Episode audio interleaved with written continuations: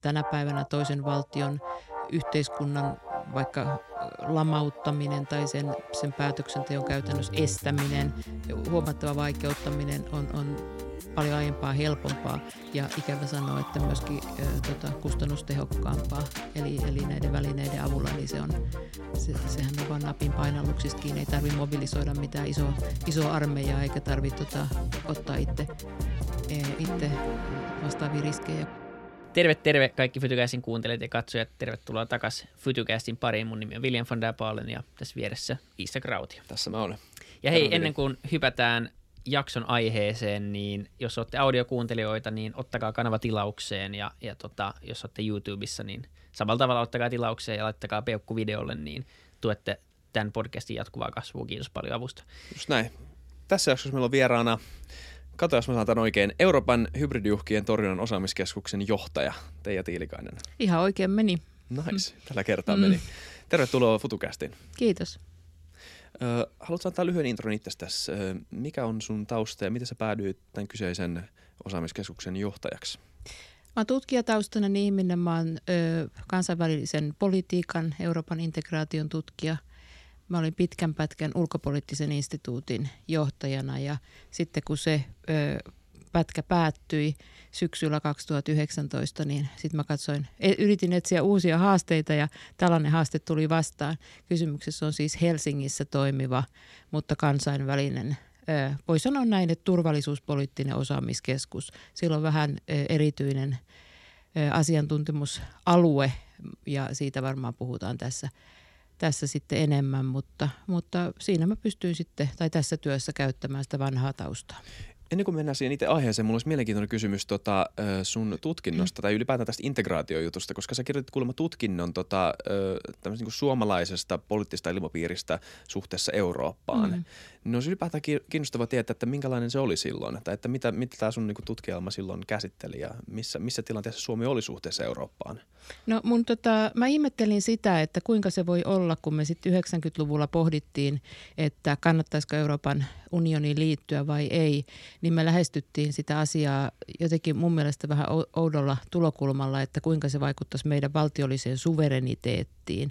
Ja sitten kun mä olin opiskellut sitä integraatioprojektia, niin olin tullut siihen tulokseen, että sen tarkoituksena nimenomaan on kaventaa suvereniteettia siten, että valtiot ei pääse käyttämään sellaisia äärimmäisiä keinoja, niin kuin toisen maailmansodan aikana oli tavaksi tullut, eli nimenomaan sitoa integraation osallistujamaat yhteiseen päätöksentekoon siten, että sotia ei enää, enää eteen tuu. Mä sitten ei, en keksinyt itse, vaan, vaan tota, perehdyin semmoisen tutkimuksen, joka käsitteli poliittisia kulttuureita ja, ja sitä, että miten katolisen Euroopan vaikutus, vaikutuksen alla eläneet kulttuurit, miten niiden on niin paljon helpompi mieltää Eurooppa myöskin tällaisena poliittisena yhteisönä. Eli, eli eihän eteläisessä Euroopassa kavahdeta liittovaltio käsitettä niin kuin täällä pohjoisessa, jossa se on tämmöinen lyömäase. Eli, eli samassa hankkeessa ollaan mukana, mutta kuitenkin nähdään aika tavalla sitten sen integraatiohankkeen niin kuin tavoitteet ja, ja, ja, tota, ja, ja, ja myöskin ne pelot, mitä siihen liitetään niin eri tavalla. Miksi ne on niin erilaisia? Liittyykö se jotenkin sotaan tai Suomen itse, vahvan itsenäisyyden tota, tuntemukseen? Me ollaan protestanttisen kulttuurin kasvatti, me ollaan totuttu näkemään valtio hyvin keskeisenä, me ollaan valtion alamaisia täällä ja, ja, ja, ja tota, hyi, hyi sitä, joka valtiota jotenkin yrittää ahdistella. Eteläisessä Euroopassa valtio on yksi monista tällaisista poliittisista samaistumiskohteista. Siellä on vahvoja alueellisia identiteettejä, myöskin ylirajojen käyviä alueelli, valtiorajojen ylikäyviä alueellisia identiteettejä.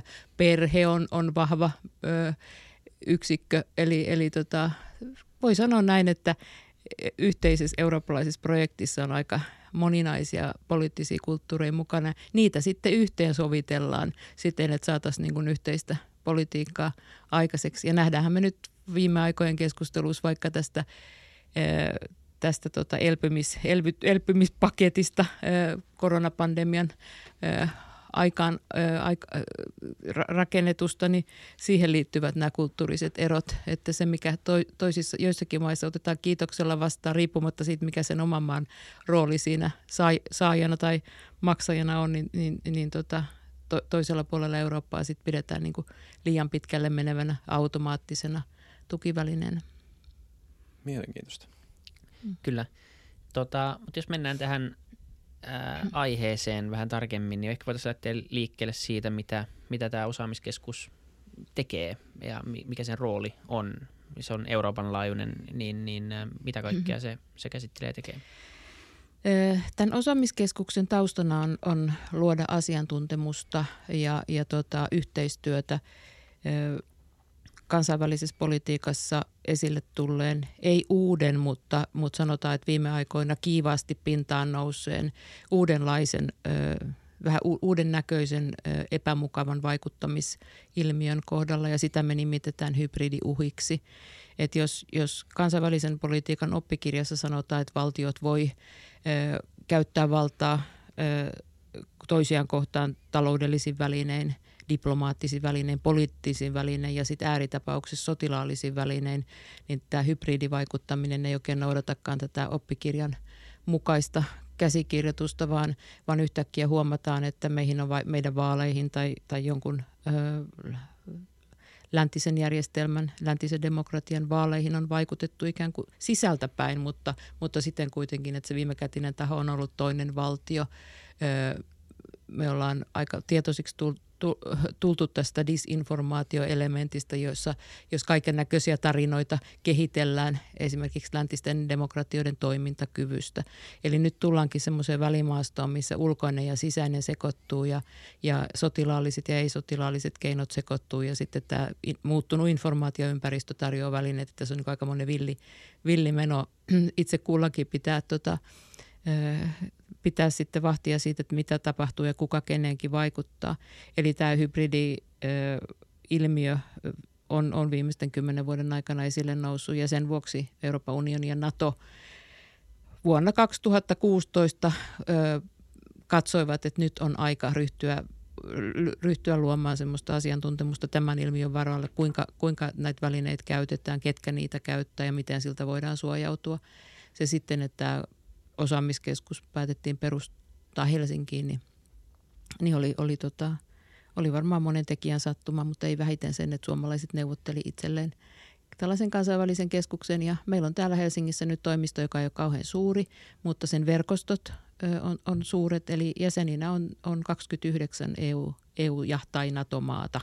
Ja, ja näiden ö, alan virkamieskunnan kanssa myöskin tutki, tutkijoiden kanssa näistä maista, niin me tehdään tätä työtä. Eli me rakennetaan osaamista, vähän niin kuin, vähän niin kuin vähän osittain tutkimusta, mutta, mutta, tota, mutta myöskin sitten muuta, muunlaista hy, osaamista. Onko Suomessa mitään valtaa? Konsepteja, mitä tulee hybridiuhkien tutkimiseen. Mm. Onko se jotenkin tutumpi konsepti täällä kuin muualla, josta tiedetään enemmän? Ainakin mä seuraan tuota kansainvälistä mediaa sen verran, että, että on huomannut, että esim. USAssa ainakin tällä niin kuin populaarikeskustelussa, niin hybridiuhat on jotenkin tullut vähän niin kuin yllätyksenä, kun taas täällä tuntuu siltä, että on puhuttu vähän kauemmin niistä jo, että, että, että totta kai tämmöistä tapahtuu. Me ollaan su- pieni maa suuremman naapurissa ja me ollaan totuttu, meillä hybridi ehkä ö, uhat on kulkeneet tai hybridiuhkien uhkia vastaan puolesta, puolustautuminen on kulkenut tämmöisen kokonaismaanpuolustuksen käsitteellä.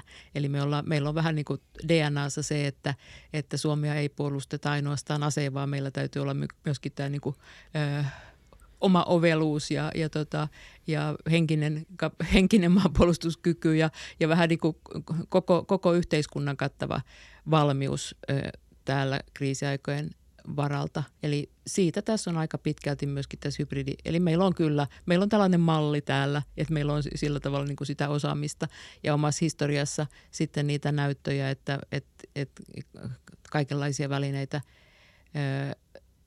tarvitaan mukaan lukien ihan yksityisen sektorin toimijat, media, ympäristö on tietysti kriisiaikoina tärkeää. Ei tämä meille ihan uutta ole. Joillekin sitten se on ihan mielenkiintoista havaita, että kuinka erilaisia maita tässäkin suhteessa – esimerkiksi Euroopan unionissa on, että joillekin tämä on enemmän uudempaa, että maata voi uha, voidaan uhata tällaisin väle, välinein. Kenelle mm. tätä tietoa ensisijaisesti luodaan? Onko se armeijoille vai mm. poliisille vai valtiolle vai onko se ihan myös suoraan meidän kaltaisille tyypeille, että meidän pitäisi olla tieto siitä vai kuka on tässä kohderyhmä tavallaan tälle informaatiolle? No ykkös, ykköskohderyhmä ehkä jos, jos, jos tota, jonkun järjestyksen e-, esittää, niin on näiden meidän osallistujamaiden hallinnot. Eli ei niinkään puolustu, puolustusvoimat, vaan toki, toki tota, puolustussektori siinä osana, mutta niin kuin laajemmin hallinnot. Jos ajatellaan vaikkapa, että kuka on vastuussa vaaleista, se on yleensä joku oikeusministeriötyyppinen toimija, kuka on vastuussa disinformaatio vaatiosta, kuka, kuka valvoo mediaympäristöä. No se onkin sitten tämän päivän ympäristössä vähän, vähän problemaattisempi sanoa, mutta niin kuin hallinnot, tutkijat, kyllä keskuksen tehtävänä on myöskin niin kuin lisätä tietoisuutta näistä uhista. Eli siltä voi sanoa, että, että laajempi yleisö, että halutaan tehdä, koska nämä ei ole niin näkyviä nämä uhat. Nämä ei ole samalla tavalla kuin, kuin, kuin perinteisessä valtioiden välisessä kriisissä esimerkiksi, niin se oli aika selvää, että miten semmoinen kriisi alkaa ja on, ollaanko kriisissä vai ei. Mutta nämä hybridiuhat on sellaisia, että välttämättä aina kyseinen valtio tai, ja sen, sen tota, kansalaisyhteiskunta ei edes tiedosta olevansa jonkun operaation kohteena, ennen kuin sit, asiat, sit kun asiat on kehittynyt vähän niin kuin pidemmälle. Että kyllä tämä tietoisuuden kasva, vahvistaminen ja näiden uhkien niin kuin näkyväksi tekeminen, on ne sitten ulkomaisia suoria investointeja, on ne sitten tätä disinformaatiota, on ne sitten tällaisen ö, toisen valtion sisään sijoittuvan kotimaisen toimijan kautta vaikuttaminen. Eli, eli tota, välineet on aika monet. Mitä konkreettisia mm. esimerkkejä tästä esimerkiksi viime vuosina on, on ilmennyt? No, no varmaan tässä on näitä isoja niin kuin highlightteja. Yksi on varmaan 2016 vuoden Yhdysvaltojen presidentinvaalit, mm. jossa yhtäkkiä jouduttiin to, toteamaan, että ehkä, ehkä tämä lopputulos ei ollutkaan ihan amerikkalaisten äänestäjien käsissä. Ja sehän on katastrofi, jos niin ei ollut. Eli jos sitä vaalitoimitusta tai sitä edeltävää keskustelua tai sosiaalisen median mm, puitteissa käytävää, käytävää tota, vaaleihin liittyvää keskustelua ohjailikin joku muu toimija. Me ollaan silloin niin kuin tavallaan haavoitettu – länsimaisen demokratian ydintä. No kuinka, jälkeenpäin on siis tullut todistetuksi, että, että Venäjällä oli sormensa pelissä, mutta miten ratkaisevaa se sitten oli niin kuin lopputuloksen osalta, niin sitähän on jälkeenpäin ihan mahdoton sanoa, koska käytetyt keinot oli niin moninaiset. Mutta tämä oli nyt tämä, mikä teki tämän yhden välineen selkeästi näkyväksi. Ja sittenhän sitä yritettiin käyttää vähän huonommalla menestyksellä, niin tota, myöskin sitten sitä seuraavien vuosien euro, monissa eurooppalaisissa vaaleissa, Ranskan presidentinvaaleissa, Saksan liitto päivävaaleissa. Eli, eli tota, aika mielenkiintoista, jos, jos tavoitteena on ohjailla toisen valtion päätöksentekoa eh, itselle halu, haluttuun suuntaan, niin, niin tota kannattaa tietysti koittaa valita sitten niitä päätöksentekijöitä sen mukaan, mutta onhan se nyt demokratian iso haavoittuvuus, jos se ei olekaan enää oman kotimaisen yleisön käsissä, että ketä sieltä valitaan.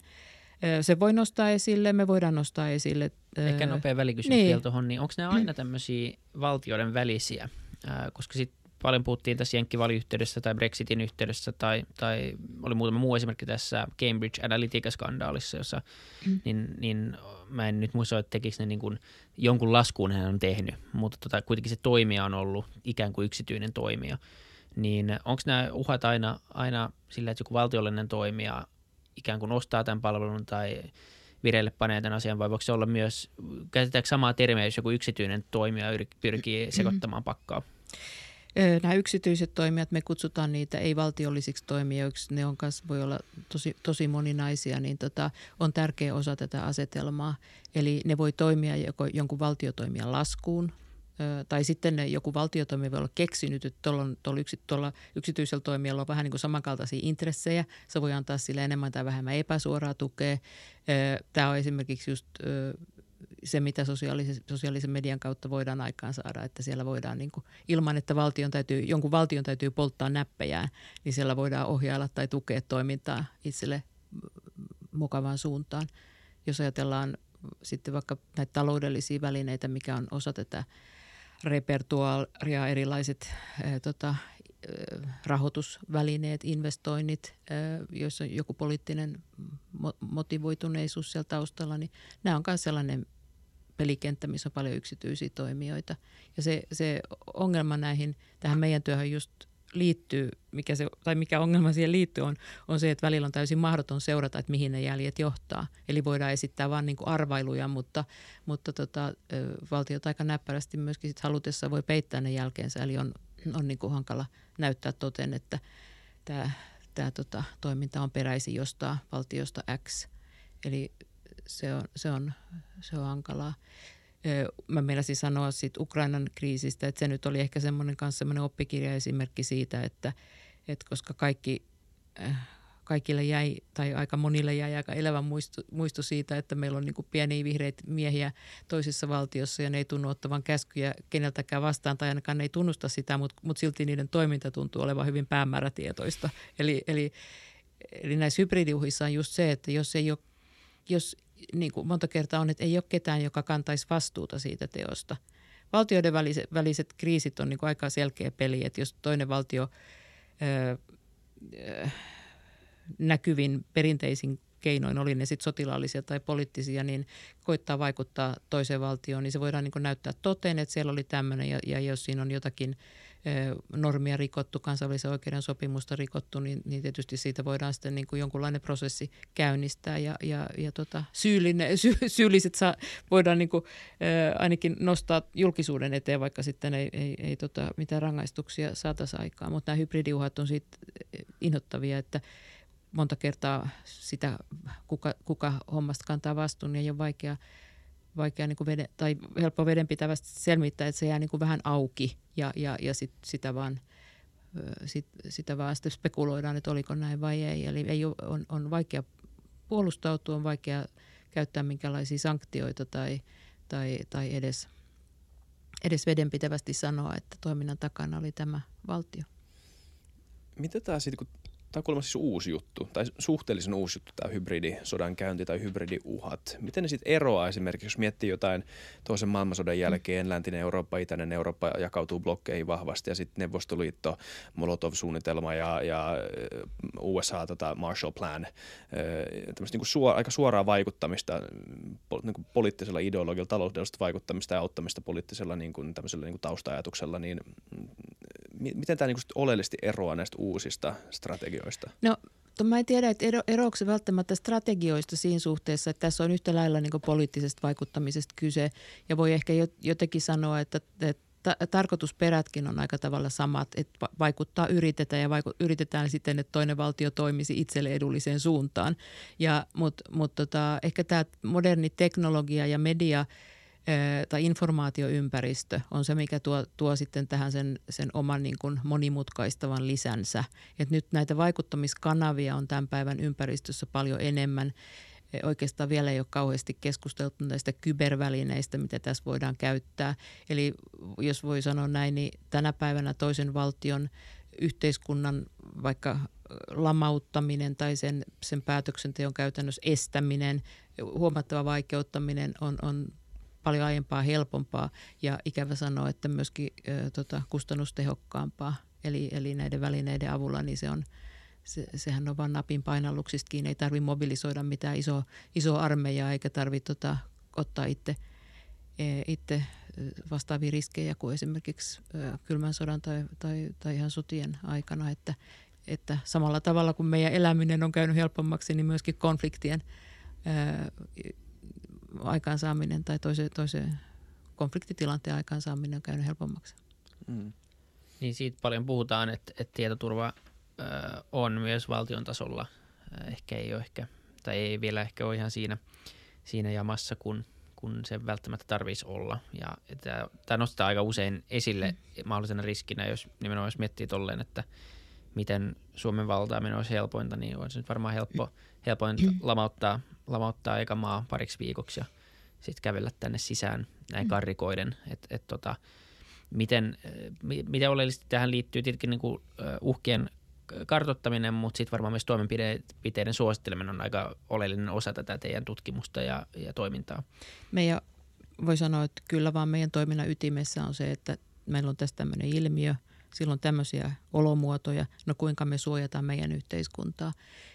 Eli jos, jos, jos tässä ajatuksena nyt se, että ne, ne arvot, mitä, mitä me liit, olla, liit, ollaan liitetty ja edelleen liitetään niin kuin, ö, suurina ö, voittoina meidän järjestelmissä, meidän tota, yhteiskunnallinen avoimuus, demokratia, sananvapaus, niin ne yhtäkkiä kääntyykin meitä vastaan. Niistä tuleekin meidän tämmöisiä haavoittuvuuksia.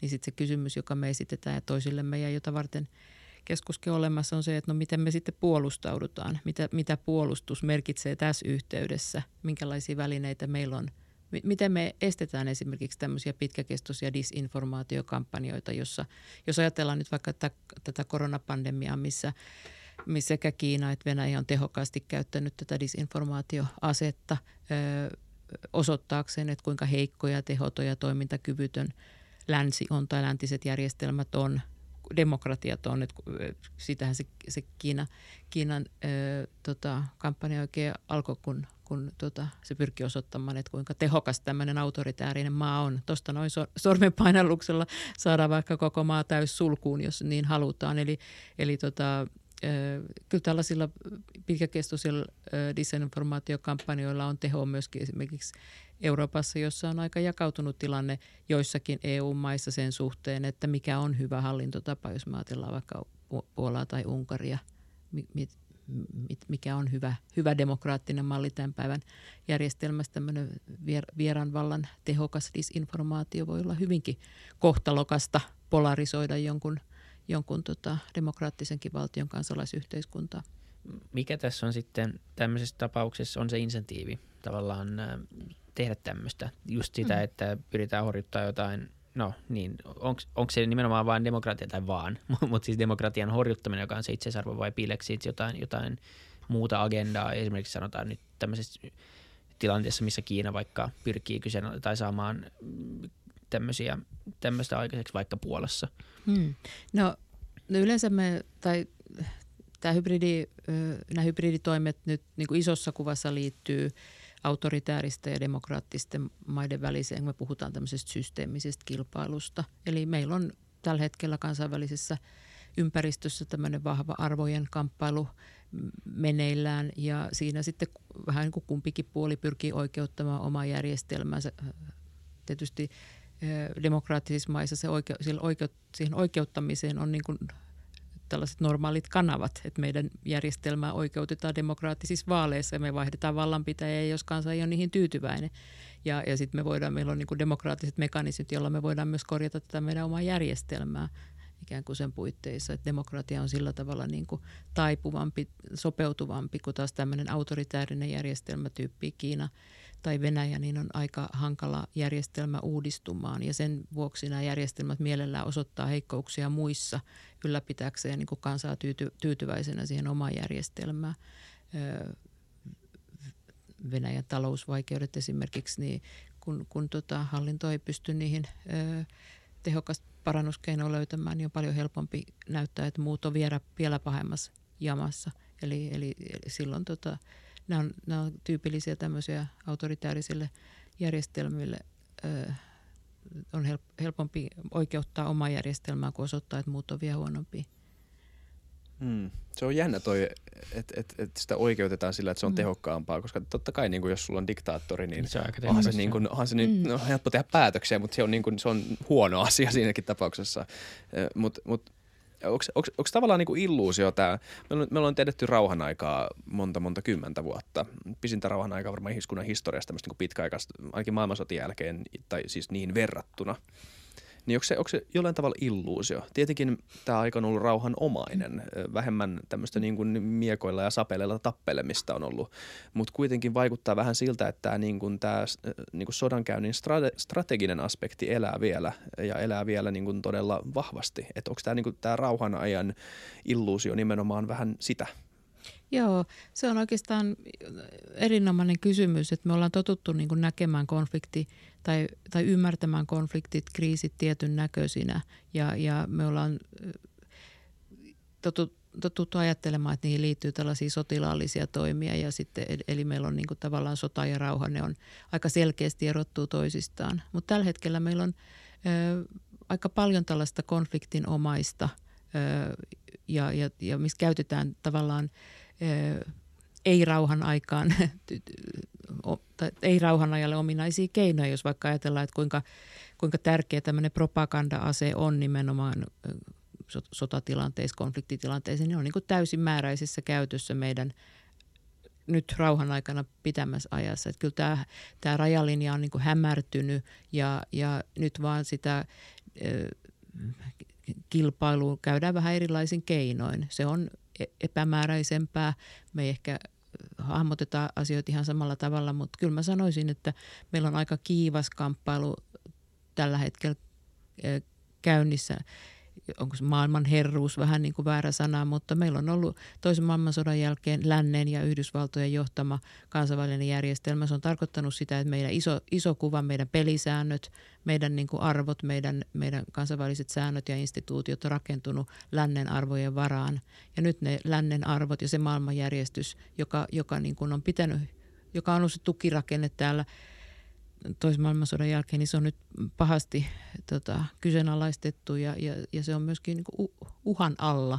Eli, eli jos, jos jossain vaiheessa ajateltiin, että Kiinan järjestelmä, tämmöinen yhdistelmä, missä meillä on tota, kommunistisen puolueen valta-asema yhdistyy jonkun sortin markkinatalousjärjestelmään, niin se ei ole tavallaan niin kuin kovin pitkäkestoinen järjestelmä, että siinä sitten jompi kumpi puoli antaa myöten, mutta nyt ollaan jo aika monta kymmentä vuotta seurattu tätä ja todettu, että, että aika hyvin, hyvin pyyhkii niin kuin edelleen ja tuntuu olevan paljon kestävämpi rakennelma, mitä arveltiin. Eli tämä Kiinan kulku kohti niin kuin maailman johtorooliin niin on nyt aika – tahti on kiivastunut ja, ja, ja tota, haastajat on vähän niin kuin vähissä ja Venäjä P saa sitten tota, näkee myöskin omaa etua siinä, että, että on niin kuin Kiinan rinnalla lännen vastaisessa kamppailussa. Että kyllä meillä on, niin kuin, että voi sanoa, että, että joo, rauha, rauhantila siinä mielessä, että tämmöistä avointa sotilaallista voimaa tässä ei nyt käytetä, mutta aika paljon muita konsteja on kyllä käytössä niin kuin ihan samassa hengessä.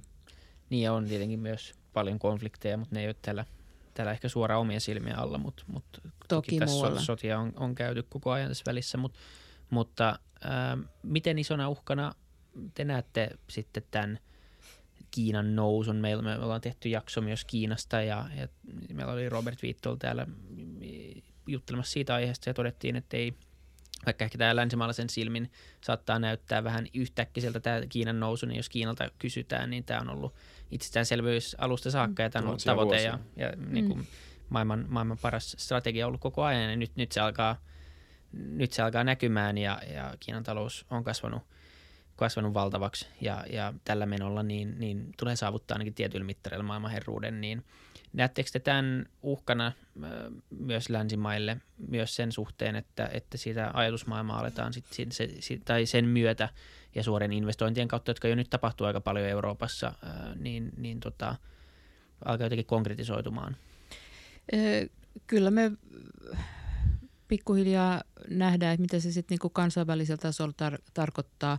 Eli Kiinahan pitkään tätä maailmanvalloitusta teki vähän niin kuin sammutetuin lyhdyin puhui, puhui globaalista harmoniasta ja, ja tota, sitten jossain vaiheessa huomattiin, että sanat, sanat ja teot ei ole enää ehkä ihan sopusoinnussa, että nyt on sitten Kiina asemoinut itse, itsensä kaikille mantereille ja luonut kumppanuuksia ja toimintatavat on erilaiset, niin me ei ehkä ihan heti tunnistettu, että mistä oli kyse, mutta tosiaan maailman talousmahti, niin sieltä li, riittää sitten sitä, sitä, sitä resurssia ikään kuin näiden kumppanuuksien hankkimiseen ja, ja mutta sehän nyt pikkuhiljaa tarkoittaa sit sitä, että jos, jos ajatellaan, että toisen maailmansodan jälkeinen kansainvälinen järjestys perustui pitkälti meidän marvojen varaan. Eli siinä, silloinhan lähdettiin liikkeelle siitä, että demokratia leviää maailmanlaajuiseksi ihmisoikeudet, oikeusvaltiojärjestelmä, niin kuin meidän arvojen varaan rakentuu nämä kansainväliset pelisäännöt ja ne instituutiot, joissa yhteistyötä tehdään, niin nämähän nyt ei ole kaikki ollenkaan Kiinan arvoja. Ja jos, jos Kiina ryhtyy johtamaan tätä kansainvälisen järjestyksen rakentamista, niin silloin tässä tapahtuu aika paljon uudelleen ajattelua. Ollaanko me sitten semmoisessa tilanteessa, jos me joudutaan sopeutumaan ikään kuin toisenlaisiin arvoihin, niin tämä on se kysymys, että kuinka paljon Eurooppa ja Yhdysvallat yhdessä sitten tai muiden, muiden tota, demokraattisten maiden kanssa, niin kuin nyt Biden – tota, on ottanut tehtäväkseen luoda tämmöisen, tämmöisen tota, demokratioiden allianssin, niin, niin pystyy puolustamaan näitä arvoja. Eli, eli tota, siis, siis uhka siinä mielessä, että, että Kiinan, Kiinan näkemykset haastaa meidän arvot. Onko Kiina lähtenyt tähän hybridivaikuttamiseen vahvasti myös mukaan ja millä tavalla se näkyy? Kiina toimii aika paljon samalla tavalla peitellysti, käyttää, käyttää tota, tätä taloudellista instrumenttia peitellysti. Aina ei tiedä, että mitkä jäljet johtaa Kiinan valtioon, mitkä ei. Meillä on Huawei-keskustelu mm. tässä käynyt kiivaana. Disinformaatioväline on, on tosi tehokas. On pitkään puhuttu siitä, että millä avoimuudella ja, ja millä periaatteella Kiina saa tietonsa ja käyttöönsä esimerkiksi tota, modernin teknologian tota, innovaatioita, eli, eli, eli eihän nämä konstit ihan kaikki päivävalo kestä, millä sit Kiina sitä omaa osaamistaan ja maailmanjohtajuutta luo. Ehkä se on vähän niin kuin epämääräisempää. Venäjällä, Venäjän osalta on aika selkeä, että Venäjä on tyytymätön omaan rooliinsa ja, ja valta-asemaansa ja, ja pyrkii sitten myöskin näillä hybridivälineillä niin kuin heikentämään länttä, EUn yhtenäisyyttä, jotta se olisi, voisi itse olla vahvempi, saisi enemmän ikään kuin sanansia kansainvälisessä politiikassa. Kiinan osalta tämä ei ole ehkä ihan yhtä suoraviivaista, että mikä, mikä tässä näissä hybridivälineiden käytössä on se lopunperäinen tarkoitus, koska sillä on, tota, muutenkin on näitä vallan arsenaaleja, erityisesti tämän taloudellisen vallan välineitä niin kuin ihan riittävästi. Mutta kyllä me katsotaan tuolla hybridikeskuksessa, että sellainen niin kuin, semmoinen kokonaisvaltainen lännen haastaminen, mitä, mikä nyt on käynnissä – erityisesti Kiinan taholta, niin kyllä siellä on kaikki välineet käytössä myös.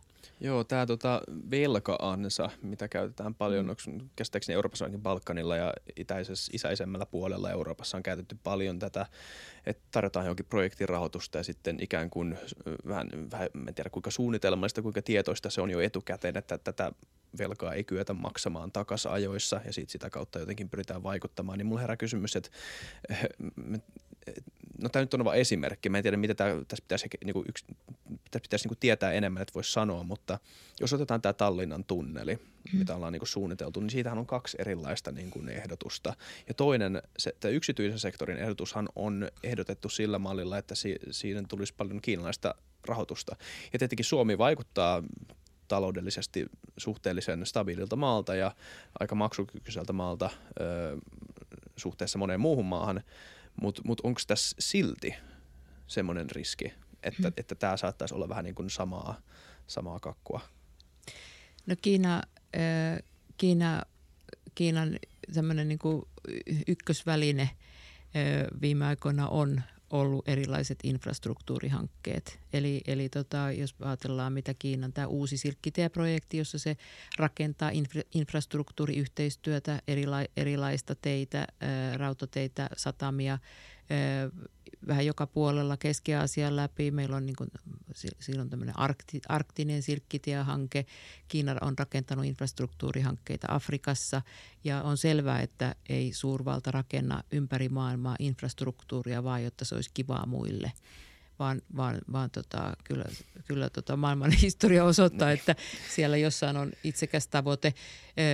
Mutta niin kuin sanottiin, kun ryhdyttiin Kiinasta puhumaan, niin tässä on vähän pidempi perspektiivi ja se voi olla tosiaan, että nämä ei ole niin kuin ihan nyt lähitulevaisuuden asioita sillä tavalla, että ei ole niin tietoisista ajateltu, että nyt kun satsataan, täh, satsataan tähän infrastruktuurihankkeeseen, niin sitten ensi vuonna pyydetään mm. sitä poliittista uskollisuutta, vaan että se voi olla, että satsataan nyt ja katsotaan sitten, että koska tulee maksun aika, mutta kyllä mä sen verran olen tota, maailmanpolitiikasta oppinut, että kyllä mä sanoisin, että, että se, se riski on, että maksun aika joskus tulee ja mikä silloin on se maksu, mitä vaaditaan, niin se riippuu sitten sen hetkisestä ympäristöstä, tilanteesta, poliittisesta ympäristöstä, onko, onko tota, minkälaista lojaalisuutta, tukea, kumppanuutta sitten vasta, vasta, niin kuin, vasta, vasta vuoroisesti vasta, vasta sitten pyydetään, että, mm. mutta tota, et ei, ei ehkä ihan kuitenkaan sellaista puhdasta auttamisen iloa. Kyllä. Mitä muita uhkia? Me, puhuttiin, no muutama esimerkki, mm. sosiaalisen median käyttö ja tämä Kiina-esimerkki. Mitä muita tämmöisiä isoja, ja kyberturvallisuus, mm. mutta onko muita tämmöisiä vastaavanlaisia ää, isoja haasteita, mitä te näette? No kyllä tämä kyllä tämä, tämä kyber nyt on, on sellainen, että siitä nyt ettei, ettei kuulosta niin kuin, ö, paisuttelulta, niin sitä ei viitsi edes yksityiskohtia ehkä alkaa tässä nyt esiin tuomaan, mutta jos ajattelee modernin teknologian kehitystä ja sitten ajattelee sitä, että miten, mitä se tarkoittaa meidän kaiken näköisten riippuvaisuuksien suhteen, mitkä, mitkä miten meidän niin kuin erilaiset verkostot on riippuvaisia toisistaan, niin on, se on aika selvää, että se, joka silloin osaa näitä verkostoja käyttää, niin, niin, niin, niin tavallaan osaa meitä myöskin ohjailla tai, ja, ja omaa aikamoisen aikamoisen vaikuttamismahdollisuuden sitten. Eli kyllä se on niin kuin loputon pelikenttä ja siellä pitää olla tosi tarkka, jos ajattelee yhteiskuntien kriittistä infrastruktuuria, energian saantia, muita riippuvaisuuksia, että siellä niin kuin itsellä pysyy johto. Mutta tuntuu vaan siltä, että niin kuin tässä Suomessakin viime aikoina ollaan – opittu, että, että siellä tota, näppäryys on aina ja nopeus siellä toisella puolella ja sitten vasta ikään kuin iso laiva kääntyy hitaasti, että sitten vasta keksitään, kun joku on jo, jo etsinyt ne meidän haavoittuvuudet osoittamaan. No meillä oli Suomessa tietysti esimerkki myöskin siitä, että miten rajaturvallisuutta ja maahanmuuttokriisiä voidaan käyttää toisen valtion ö, toimesta ö, Venäjä avasi pohjo- pohjoiset rajanylitysasemat silloin 2015 syksyllä, kun muutenkin oli aika, aika kuumat oltavat täällä silloin sen maahanmuuttokriisin puitteissa ja poliittinen tunnelma vastakkainasettelu kärjistyi. Jälkeenpäin on osoitettu, että ei ollut, tota, ei ollut sattumaa, että juuri silloin ja, ja, ja tulijoita sillä kerralla oli joitakin tuhansia. Vähän ennen oli vastaavat rajat avattu Norjaa. Anteeksi, voitko puhua lisää? Ei ollut sattumaa. Millä tavalla ei ollut? No näitä tulijoita on myöhemmin haastateltu ja he on kertonut, että heillä on ollut kuljetus Moskovasta sinne pohjoiselle rajaylitysasemille. Että eivät, mm. eivät tainneet olla kuitenkaan sitten ihan turisteja tai sa, sa, satunnaisia kulkijoita, jotka myöskin sitten Venäjän rajaviranomaiset päästi ilman asian kuuluvia papereitani niin Suomen puolelle. Eli, eli on, on tässä monenlaisia keinoja käytetty ja varmaan, varmaan, tota, varmaan on keinoja, jotka on vielä niin näkemättä, mutta eli, eli tämä teknologinen ympäristö, käynnissä oleva suurvaltakamppailu ja, ja meidän halu pitää kiinni meidän avoimista yhteiskunnista, meidän, meidän omista arvoista, niin se on tämä tavallaan kokonaispaketti, jonka puitteista tehdään töitä ja yritetään löytää sitten sellaisia välineitä.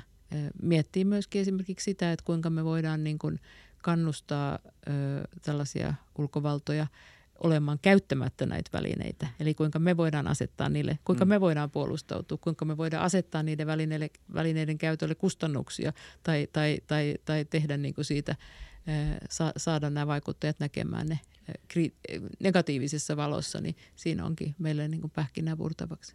Kyllä.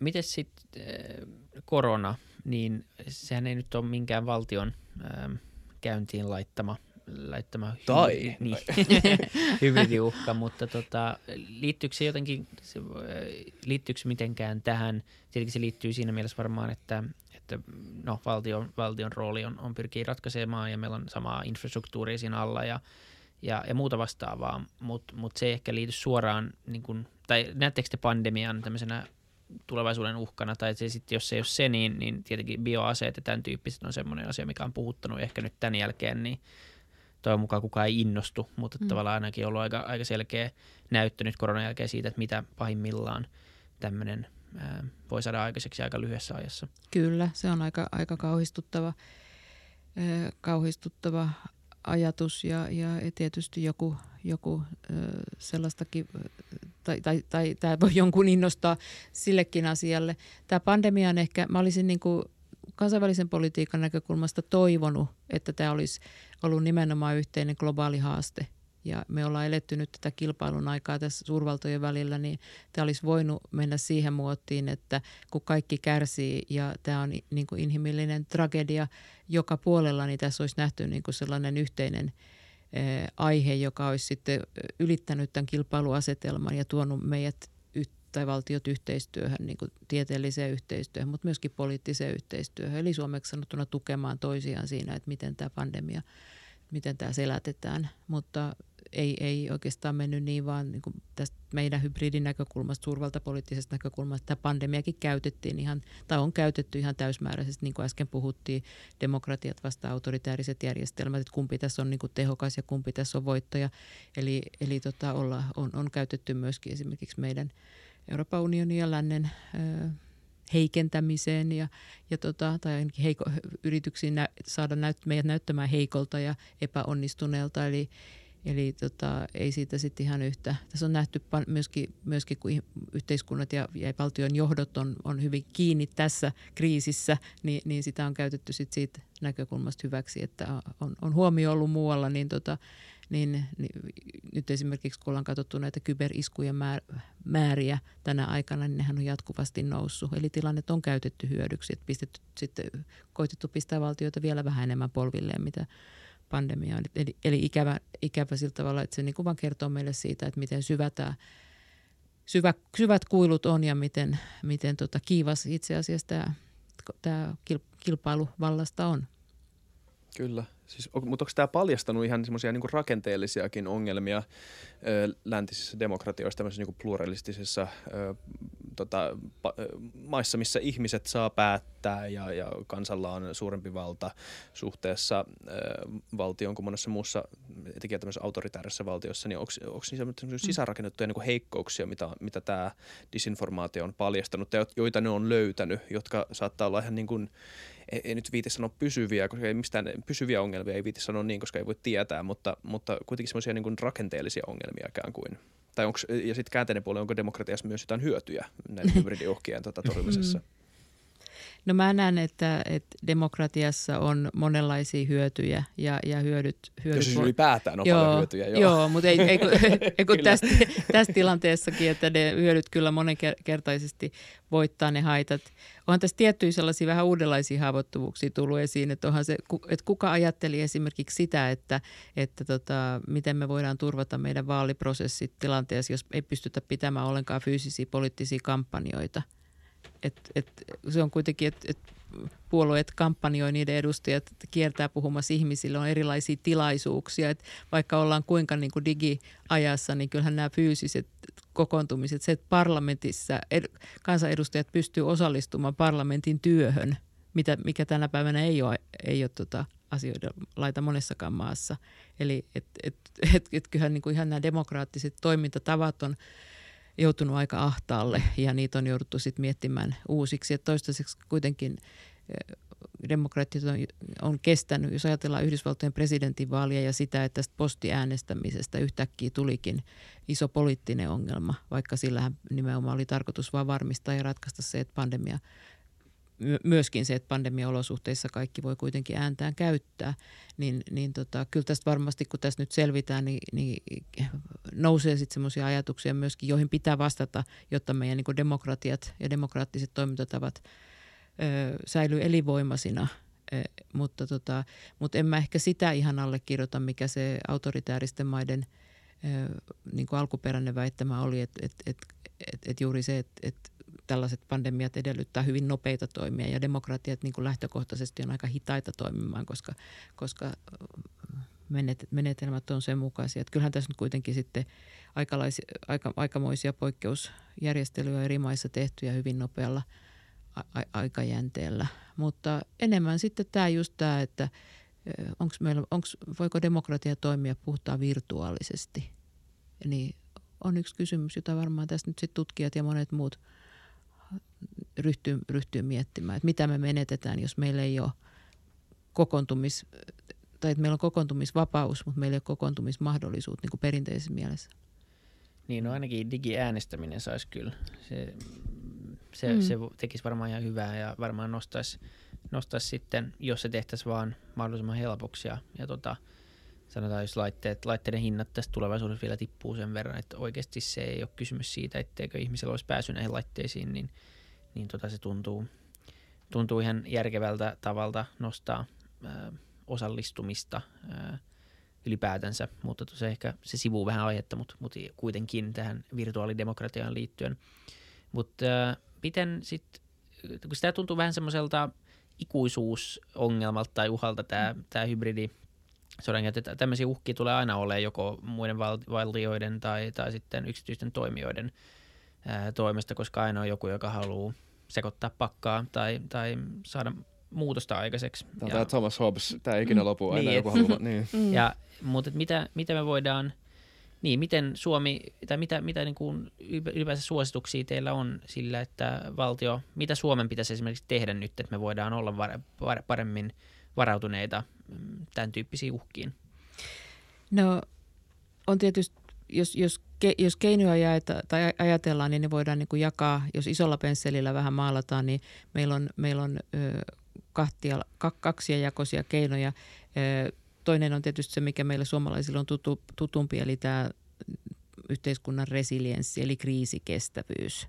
Eli silloin me katsotaan just, ei vain jotain tiettyä yhtä hallinnon sektoria, vaan hyvin monia sektoreita ja katsotaan, että miten, miten turvataan tavallaan meidän yhteiskunnan toimiminen, meidän päätöksenteon säilyminen omissa käsissä kaikissa olosuhteissa ja niin kuin ikään kuin kaiken näköisiä haasteita vastaan. Siinä, siellä on nyt sitten tämä moderni informaatioympäristö ja, ja kyberympäristö, jotka on tänä päivänä se haaste. Eli, mutta, mutta joka tapauksessa me ollaan niin kuin hyvällä tiellä. Sitten toinen, toinen puoli, se toinen, kolikon toinen puoli on sitten semmoinen, mistä me puhutaan niin kuin pelotteena. Eli, eli kun mä sanoin, että millä me lyödään hintalappu niiden hybriditoimijoiden to, toimista, niin tämä on, tämä on nyt sitten toinen väline. Ja tämä ei ole enää ihan yhtä helppo. Eli, eli tota, me ollaan, meillä on erilaisia suosituksia keskuksesta meidän toimintaan perustuen.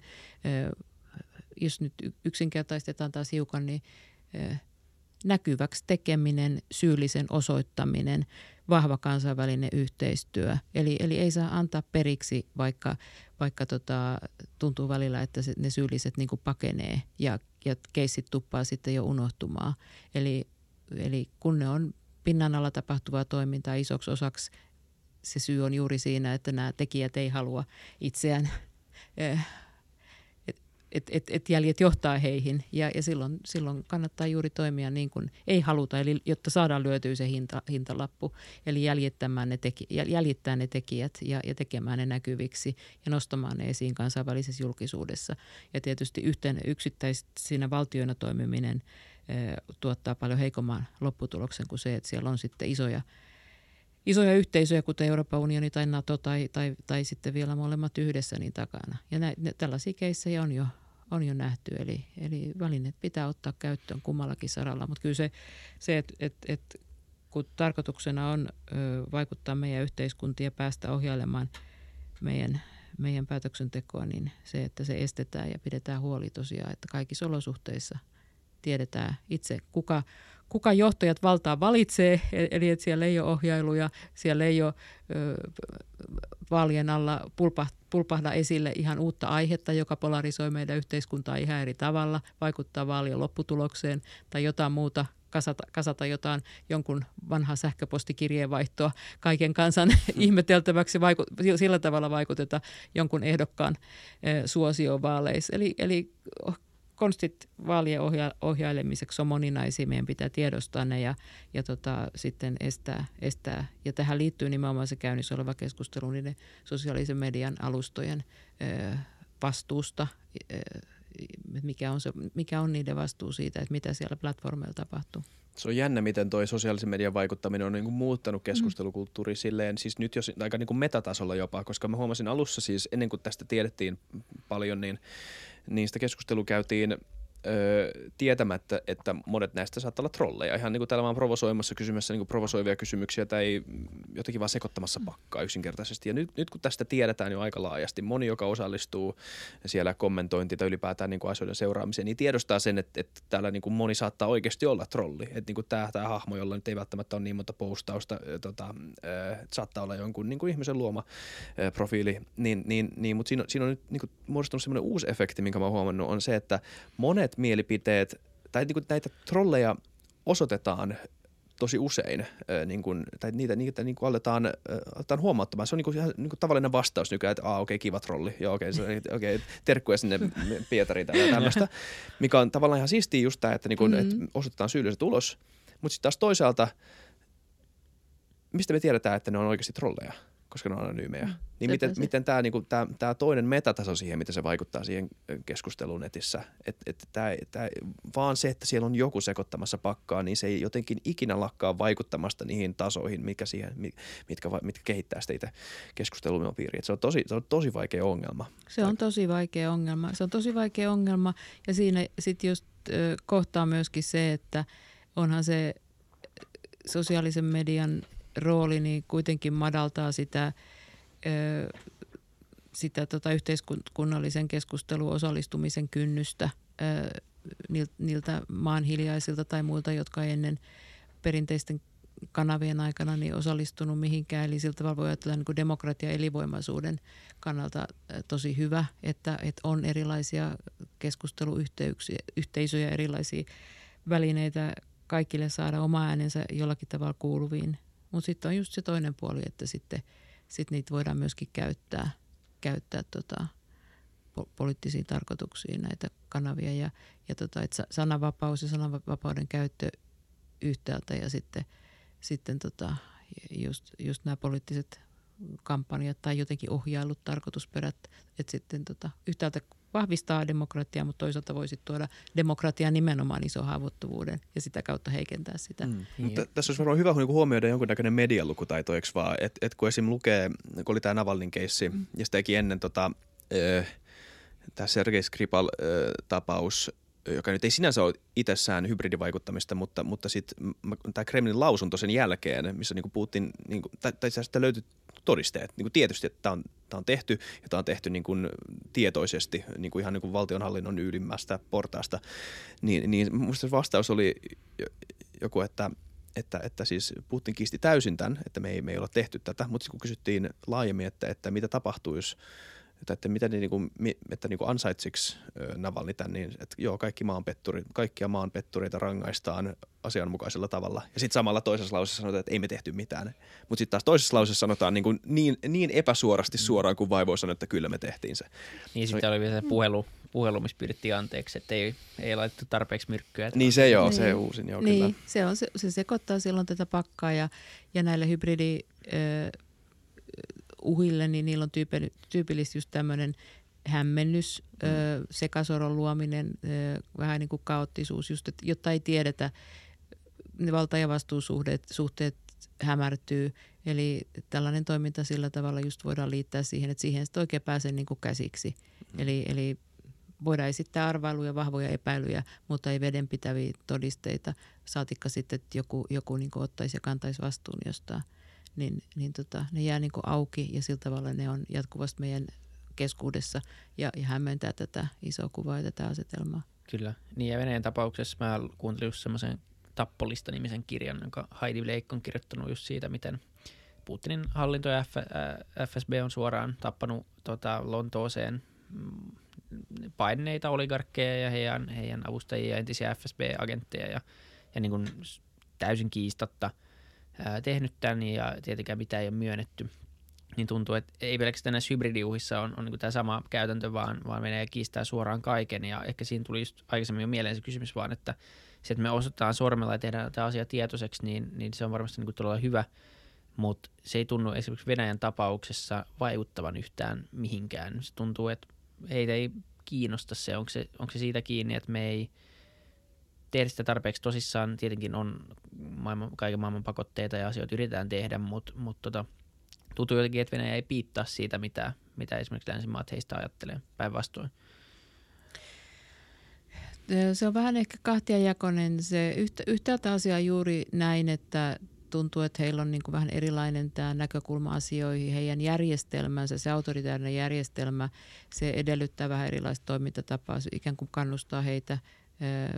Ja, ja myöskin sit sikäläisestä näkökulmasta voi olla, että sellaiset tietyt teot, joita me pidetään täysin ö, ei-oikeutettuna, epämoraalisina, ö, niin, niin tota, nähdään ikään kuin kovinkin tai, tai ne, ne saa kannatusta, eli, eli tämmöinen suurvallan.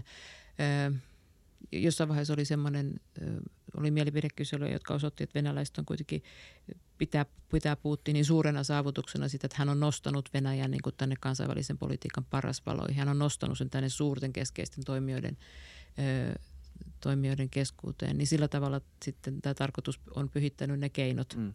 keinot joilla sinne on nostettu, on nimenomaan on, on Ukraina, on, on tota ase, aserajoitusregiimien ö, haavoittaminen ja, ja, ja, ja, ja sitten tietysti mitä, mitä tulee sitten tämmöiset, tämmöiset jopa äärimmäiset yksilöihin kohdistuvat keinot. Eli, eli, eli se on... Ö, Eikö voisi myös sanoa, niin. että keinot on tavallaan osatarkoitusta siinäkin tapauksessa, että tavallaan niin nämä, nämä, nämä on niin kuin itsessäänkin asioita, mitä saatetaan arvostaa, että, että aa, okei, sä, sä et kohtele näitä asioita silkkihanskain siistiä.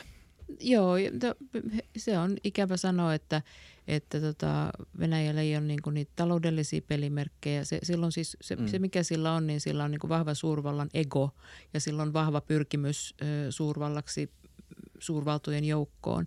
Sillä on vahva pyrkimys saada niin kuin valtaa ö, ikään kuin suurvaltana, mikä sen näkökulmasta tarkoittaa myöskin ö, valtaa sen lähipiireihin. Eli, eli, eli tällainen niin kuin intressivyöhyke.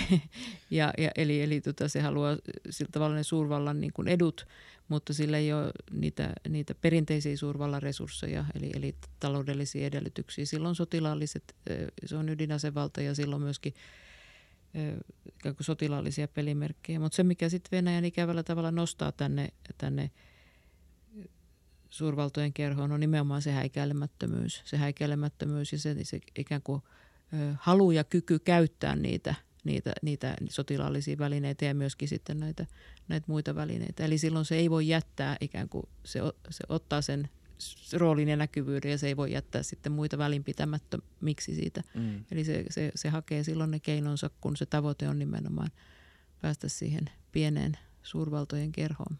Se on harmi, koska mä, mä olen Venäjällä. Mun Venäjä on siis upea maa ja siis upea paikka. Jotenkin niin kuin siellä aistii semmoisen niin kuin, semmoisen niin kuin, niin kuin jonkunnäköisen kolhun tämmöiseen kansalliseen integriteettiin jollain tavalla, joka on, ja, ja toivoisi, kun sieltä on tullut niin paljon hienoa kirjallisuutta. Mä tunnen monta, niin kuin mun kaveri on venäläinen ja, ja, ja, ja jotenkin niin kuin se tuntuu vaan niin kuin aika suht läheiseltä paikalta, monella niin kuin rakkaallakin tavalla.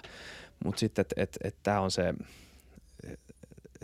taas sitten se joku paikka, jolla on johonkin tav- tavalla ajauduttu, ottamatta mitään vastuuta pois siis tietenkään, mutta niin jollain tavalla sen, niin kuin jos katsoo historiaa, niin ymmärtää, miten tähän tilanteeseen on ajauduttu siellä. Joo, ilma, ilman muuta, että siellä, siellä niin kuin näkee sen kyllä sen, ne, ne, ne tekijät, mutta, mutta niin kuin sanot, niin niitä ei millään tavalla pysty oikeuttaa.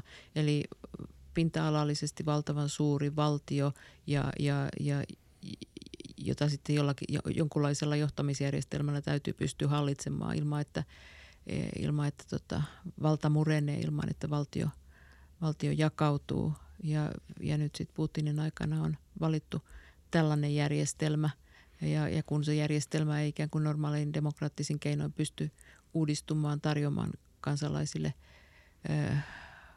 kaikkia, mitä kansalaiset odottaa, niin sitten haetaan ne välineet muualta. Että aina helpompi osoittaa ulko, ulkopoliittisia saavutuksia, niin sitten ne kotimaiset epäkohdat ehkä tuntuu vähän pienemmiltä tai, tai jää sinne taakse. Ja toki tietysti myö, politiikan tutkijat tapaa sanoa, että se, se menetetyn imperiumin kaiho mm.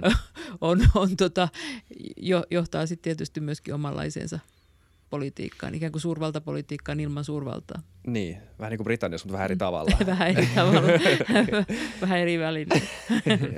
mm. Siellä se on vaan niin kuin vahvistunut sarkasmi. niin, se on onneksi vähän vähemmän tappavaa kuitenkin, niin. ainakin toistaiseksi. Kyllä. Kiitos tästä keskustelusta. Kiitos paljon teille. Tämä oli tosi mielenkiintoista. Kiitos teille. Ja muistakaa, että voitte itse vaikuttaa ainakin oman medialukutaitoon ja tietoturvaanne, niin kommentoikaa alle, että mikä on jotain. No niin, En, nyt mä en keksinyt tähän jaksoon mitään hyvää. Ottakaa kanava tilaukseen, palataan ensi jaksossa. Kiitos Kiva. paljon. Moi moi. Moi moi.